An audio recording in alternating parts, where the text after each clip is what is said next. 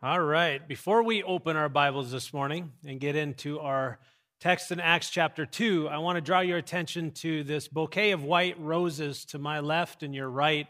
As always, uh, we recognize when people make a decision to follow Jesus Christ. And last Wednesday night at middle school youth group, the gospel was presented, and three students responded by saying, Yes, I want to follow Jesus. Let's celebrate that good news today.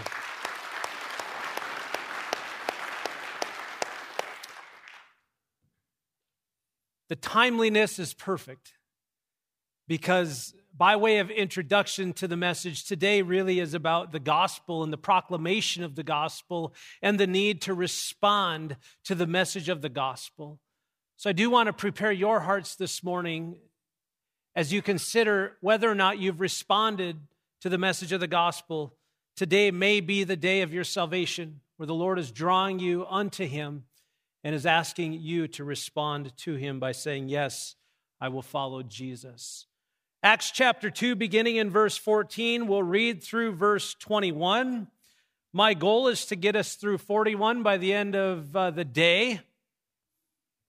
Our time together, I mean. we'll see how we do. Beginning in verse 14. Then Peter stepped forward with the 11 other apostles and shouted to the crowd Listen carefully, all of you, fellow Jews and residents of Jerusalem.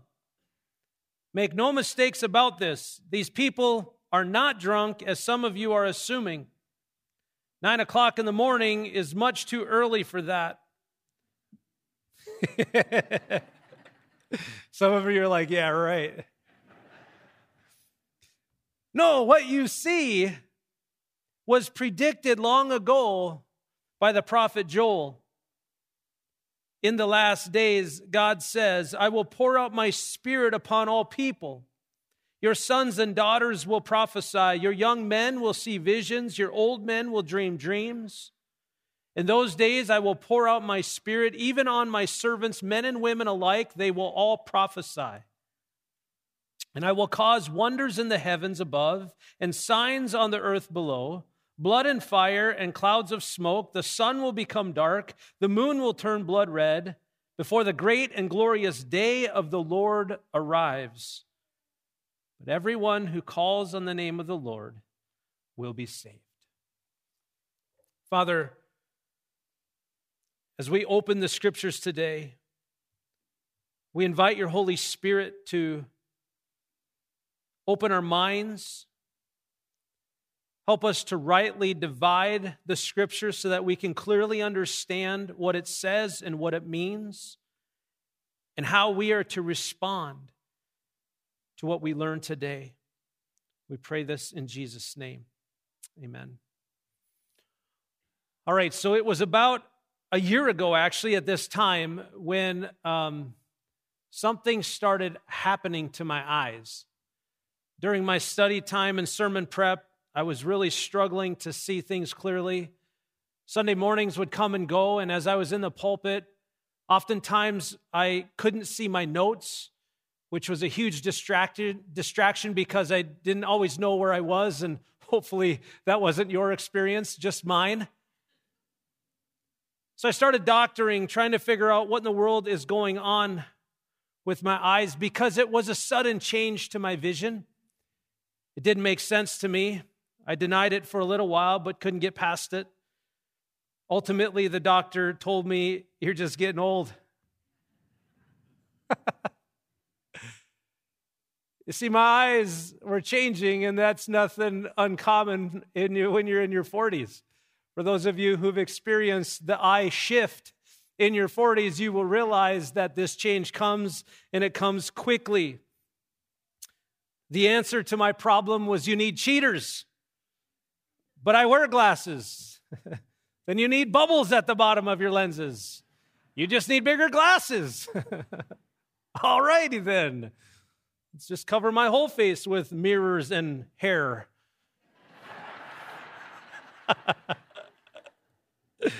so that's what we did. But for those of you with good eyesight, I want you to know that you are blessed and highly favored. And don't forget that because what you don't know is that seeing is a good thing. The importance of seeing things clearly throughout life, honestly, it cannot be overstated, can it? Think about your life and when you see things most clearly. I would venture to bet that it's when you look back. Because hindsight is usually 2020, isn't it? It's when we look back and reflect on where we were, where we are, and where we're going that oftentimes it's then that things become clear to us. They make sense to us. When we can't make sense of where we're going or what we're doing, sometimes a pause and a look back is all we need to bring our life into alignment and clarity for where we are and what's going on. Today, we're going to clearly see the importance of helping people to know the truth about Jesus and the need to be clear about the message of the gospel when we share it with others. I want you to be thinking right now about how you share the message of the gospel with others. And take that one step further. What is the message that you are sharing with others? We get to take a peek at Peter's first sermon. I believe it's his best sermon ever.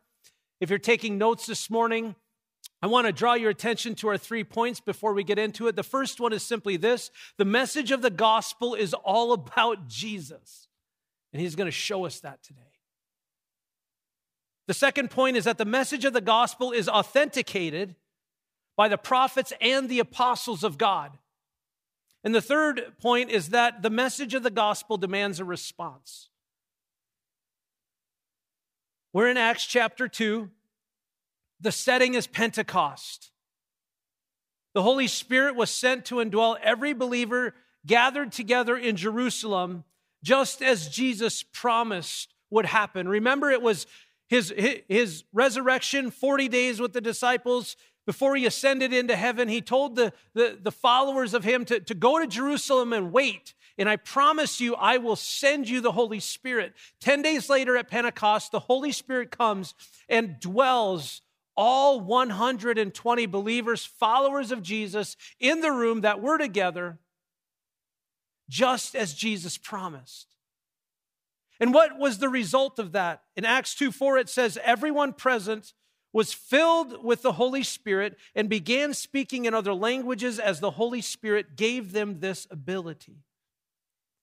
Now, if you recall from our time last week together, these believers were speaking about the wonderful things that God had done in the Gentile languages of the known world. And for the first time, the Jews that gathered in Jerusalem for Pentecost were hearing the good things about God, not in Hebrew or Aramaic, but in the Gentile languages, their native language of where they have come from and have now gathered in Jerusalem. And as the Jews were gathered in Jerusalem at Pentecost, hearing the good things about what God has done in their native languages, they have mixed responses, don't they? I want you to get the picture in your mind because in a room are 120 people. And outside the room are just a ton of people. How many? I have no idea. We can't tell you a number. But what we know is that there was more than 3,000. Thousands of people were gathered. Some were amazed and perplexed and asking the question, What is going on and what does this mean? While others were gathered, accusing these believers who were now indwelt by the Holy Spirit and filled with the Holy Spirit of being drunk. That, that was what their accusation was. These guys are just drunk. This is crazy.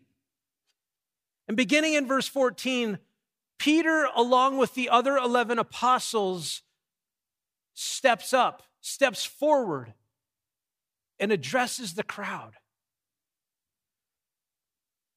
Verse 14 Then Peter stepped forward with the 11 other apostles and shouted to the crowd. He didn't just address them, he shouted to the crowd. Why did he shout to the crowd? He didn't have a microphone, there's thousands of people there.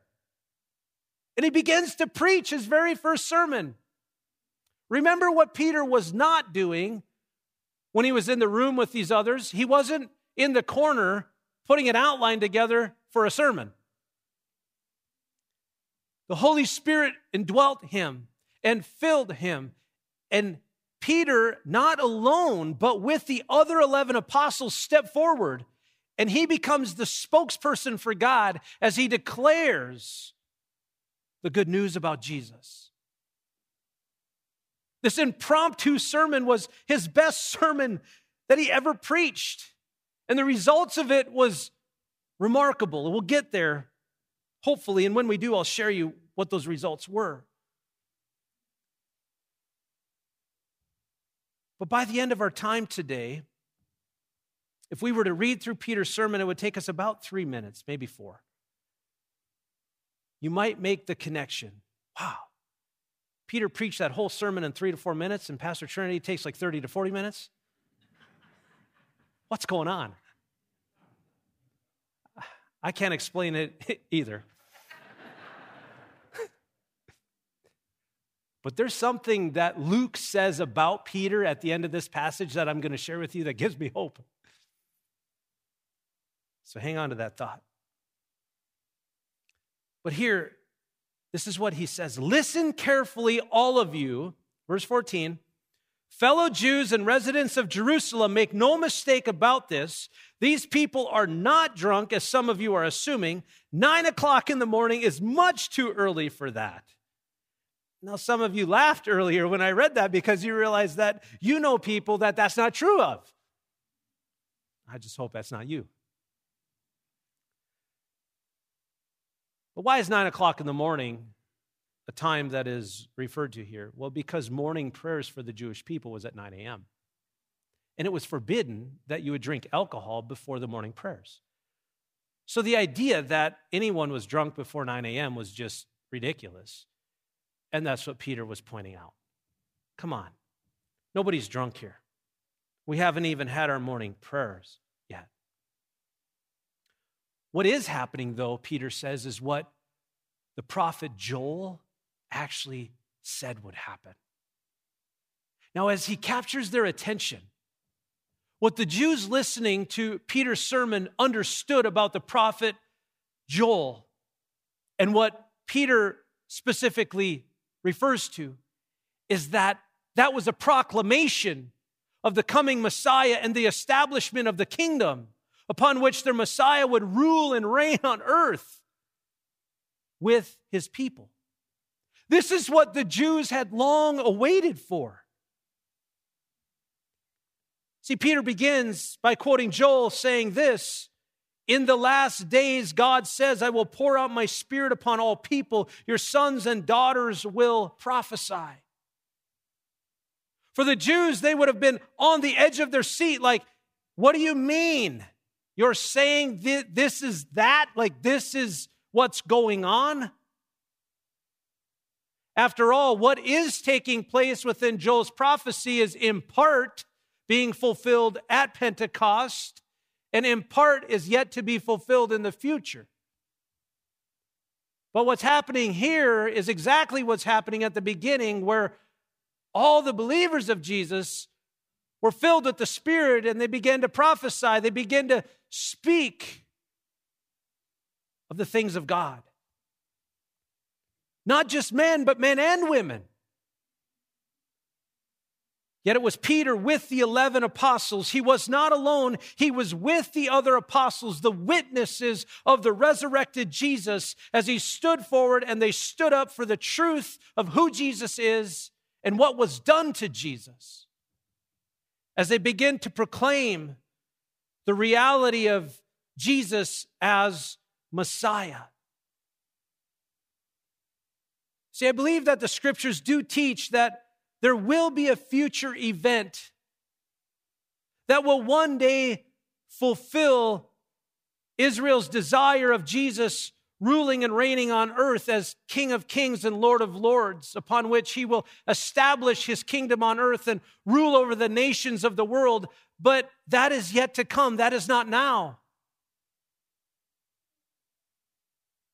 Peter makes it clear that what is happening at Pentecost is the beginning of a new era, is the beginning of what is to come that would ultimately lead people to receiving the Spirit through proclaiming the Word of God and the message of the gospel.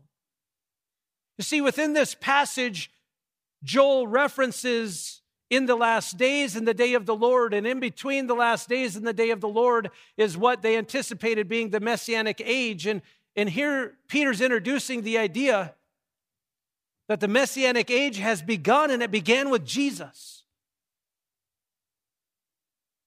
And before the kingdom is established on earth, literally, the day of the Lord has to come, and that means Jesus has to return. But between today, the day of Pentecost, we begin the last days until the Lord returns. And in this time, we have a, a, an era defined by grace upon which men and women of God will be witnesses in the world. And we will take the gospel not just to the Jew first, but then also to the Gentile, to the whole entire world, and people will get saved. In this time now consists of a new people group that God is going to use, not the nation of Israel anymore. He hit the pause button with them. He has a new people upon which the gospel will go into the world, made up of both Jew and Gentile. We know this to be the church, the people of God who are born of God, invited into the family of God and invited to go into the world and share the good news about Jesus Christ.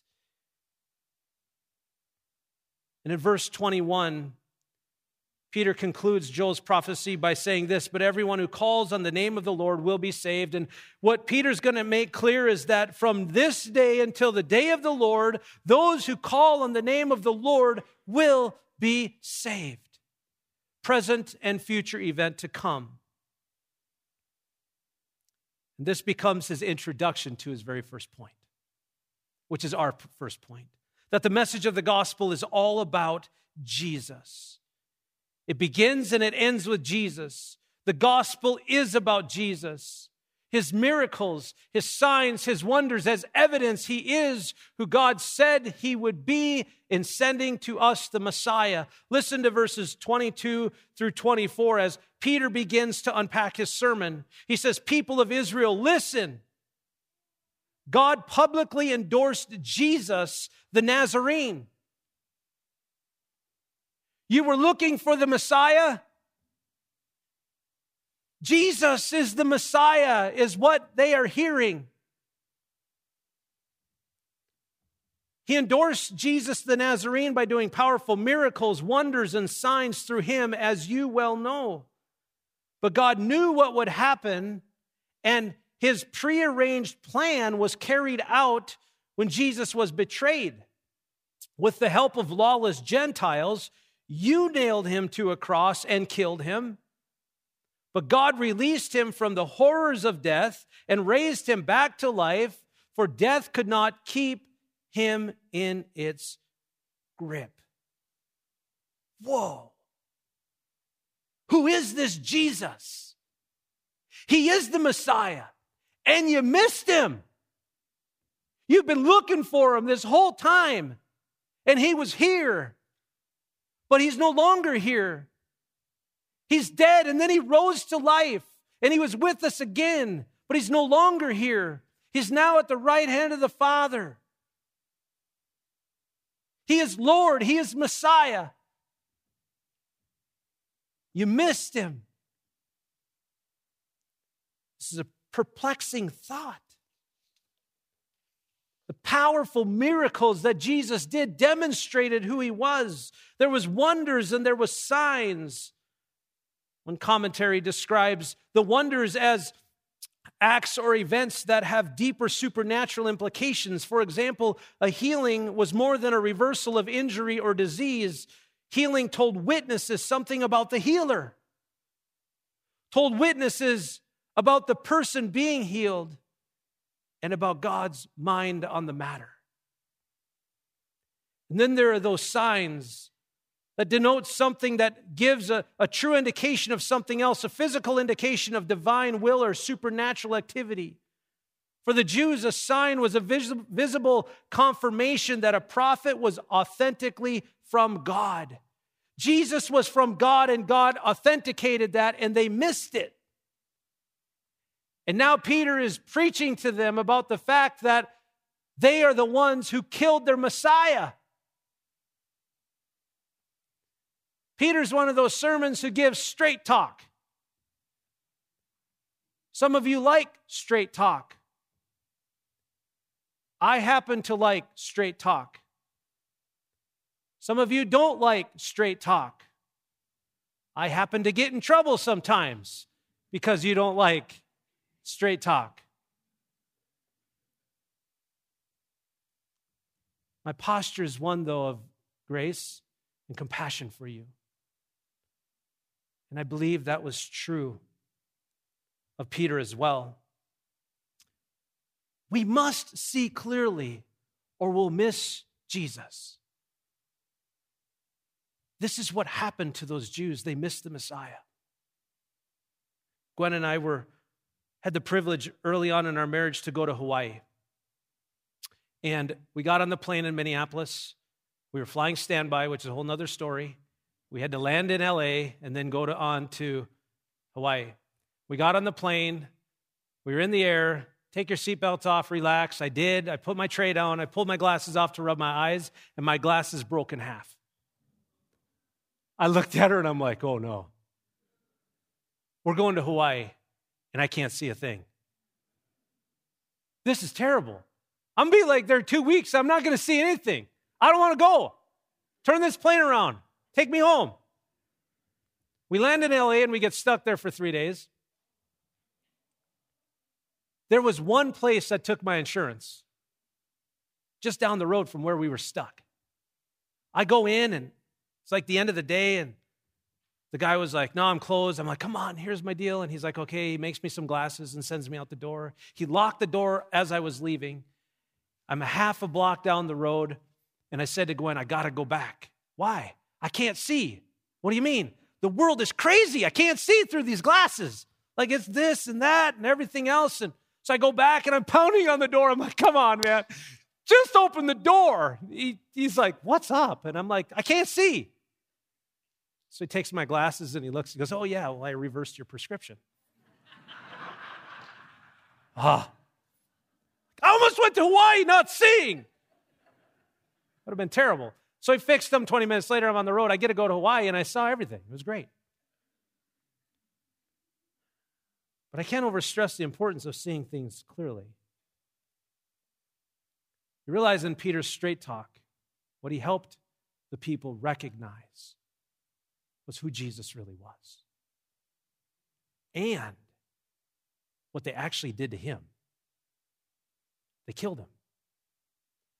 He turns a finger and he says, You killed him. In God's sovereign prearranged plan, God already determined for his son to die. But Peter also said, That's true, but you know what else is true?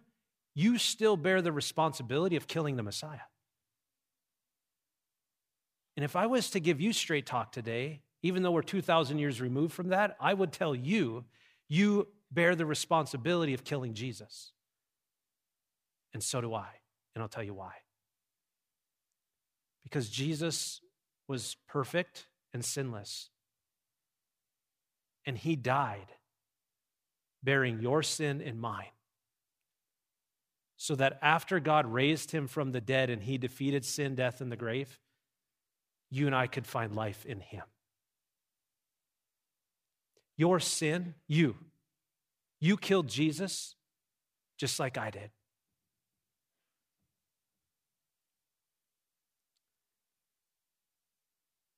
It was sad. They're crushed. Our Messiah is no longer with us. Oh, but Peter says, time out. God raised him from the dead. He's no longer dead, he's alive. And this is good news. He goes on and he, he, he points out in these next verses, he says, I see that the Lord is always, beginning in verse 25, I see that the Lord is always with me. I will not be shaken, for he is right beside me. No wonder my heart is glad and my tongue shouts his praises. My body rests in hope, for you will not leave my soul among the dead or allow your Holy One to rot in the grave. You have shown me the way of life, and you will fill me with the joy of your presence.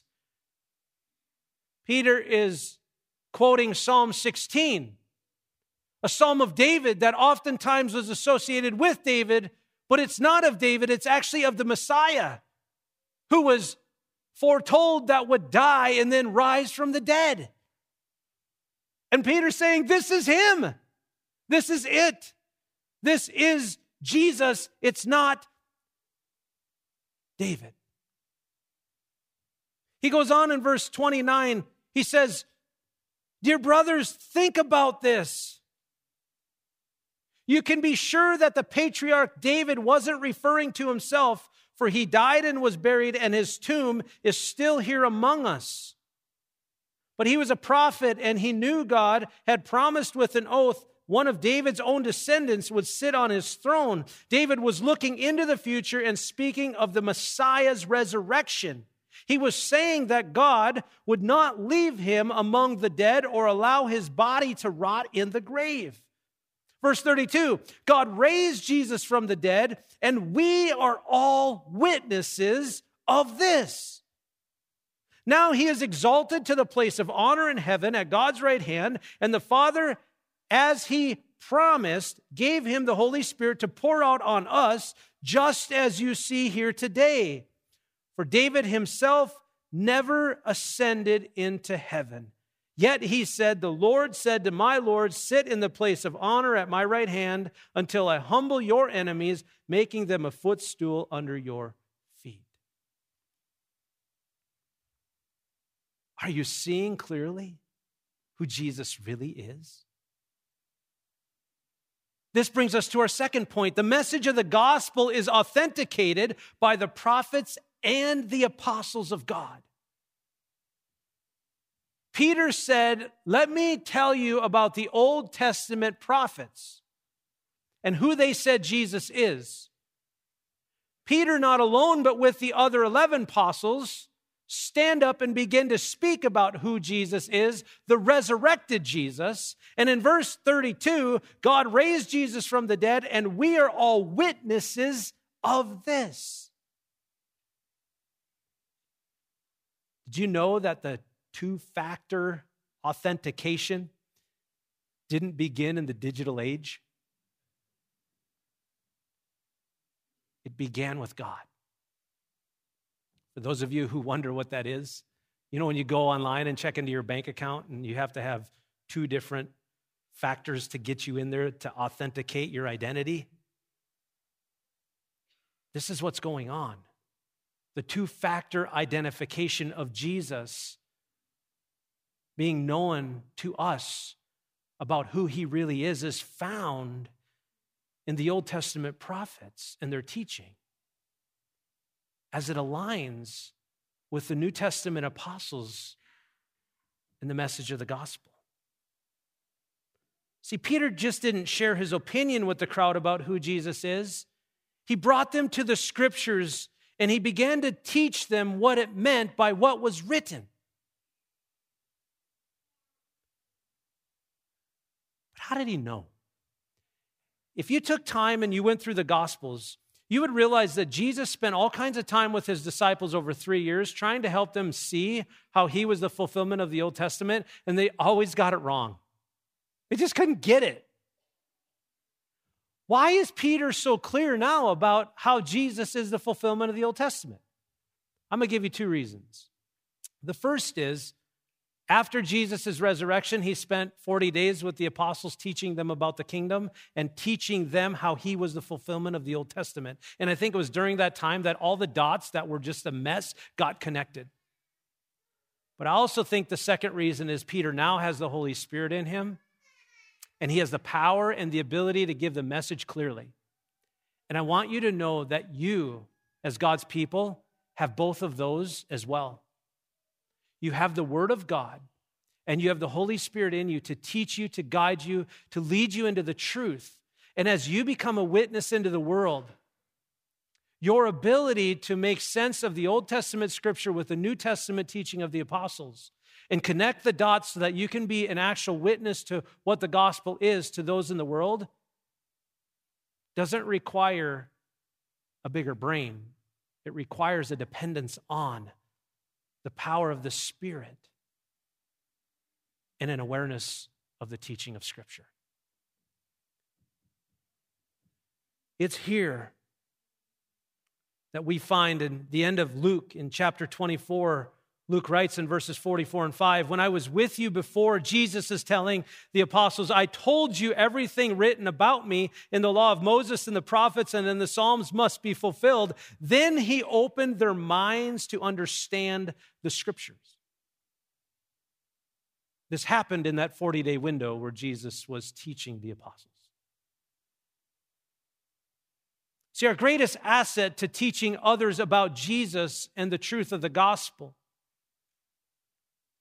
besides the Holy Spirit that is in us, is the written word of God. As a church, we're reading together the one year Bible plan so that we can saturate ourselves with the Word of God, so that we can become more effective in understanding God's redemptive plan, how it fits our life and the life of those around us, so that we can be more effective in being a witness in the world. This is strategic on our part as leaders and pastors for you. And this brings us to our third point. The message of the gospel demands a response. Beginning in verse 37, Peter's words pierced their hearts. And they said to him and to the other apostles, Brothers, what should we do? Remember, what are they realizing? They missed him. The Messiah they wanted has been with them, and they killed him. And God raised him from the dead, and they missed him again, and now he's gone. But he's alive. What should we do? Peter replied, Each of you must repent of your sins and turn to God and be baptized in the name of Jesus Christ for the forgiveness of your sins. Then you will receive the gift of the Holy Spirit. This promise is to you, to your children, to those far away, all who have been called by the Lord our God. Then Peter continued preaching for a long time, strongly urging all his listeners save yourselves from this crooked generation.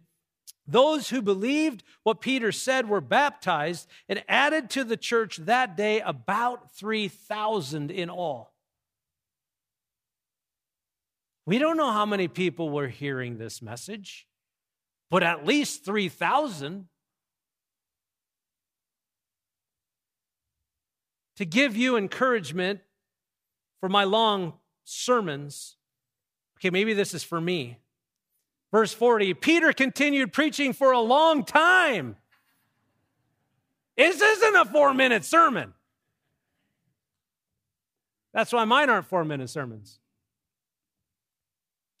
But notice in verse 37, they ask the question what do we do? See, every good sermon has three parts. The first part is what does the scripture say? The second part is answering the question what does the scripture mean? And the third part is answering the question how does this apply to my life? Essentially, what do I do about it? You notice Peter began by telling them what the scripture said. He then helped them understand what the scriptures meant. And before he ever got to go into application mode, they're crying out, Hey, time out! Preacher, stop! What do we do about it? And this is what he says Each of you must repent of your sins and turn to God. Be baptized in the name of Jesus Christ for the forgiveness of your sins. Then you will receive the gift of the Holy Spirit.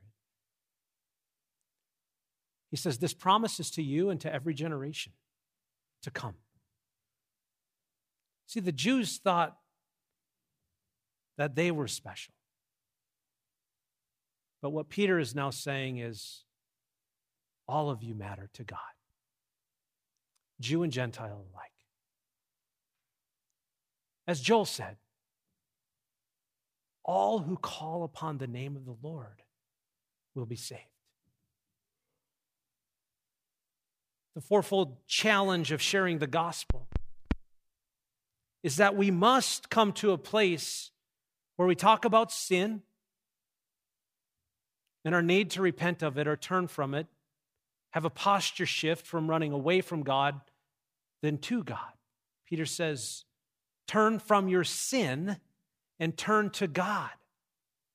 Because God's the only one who can deal with your sin problem. He says, then be baptized.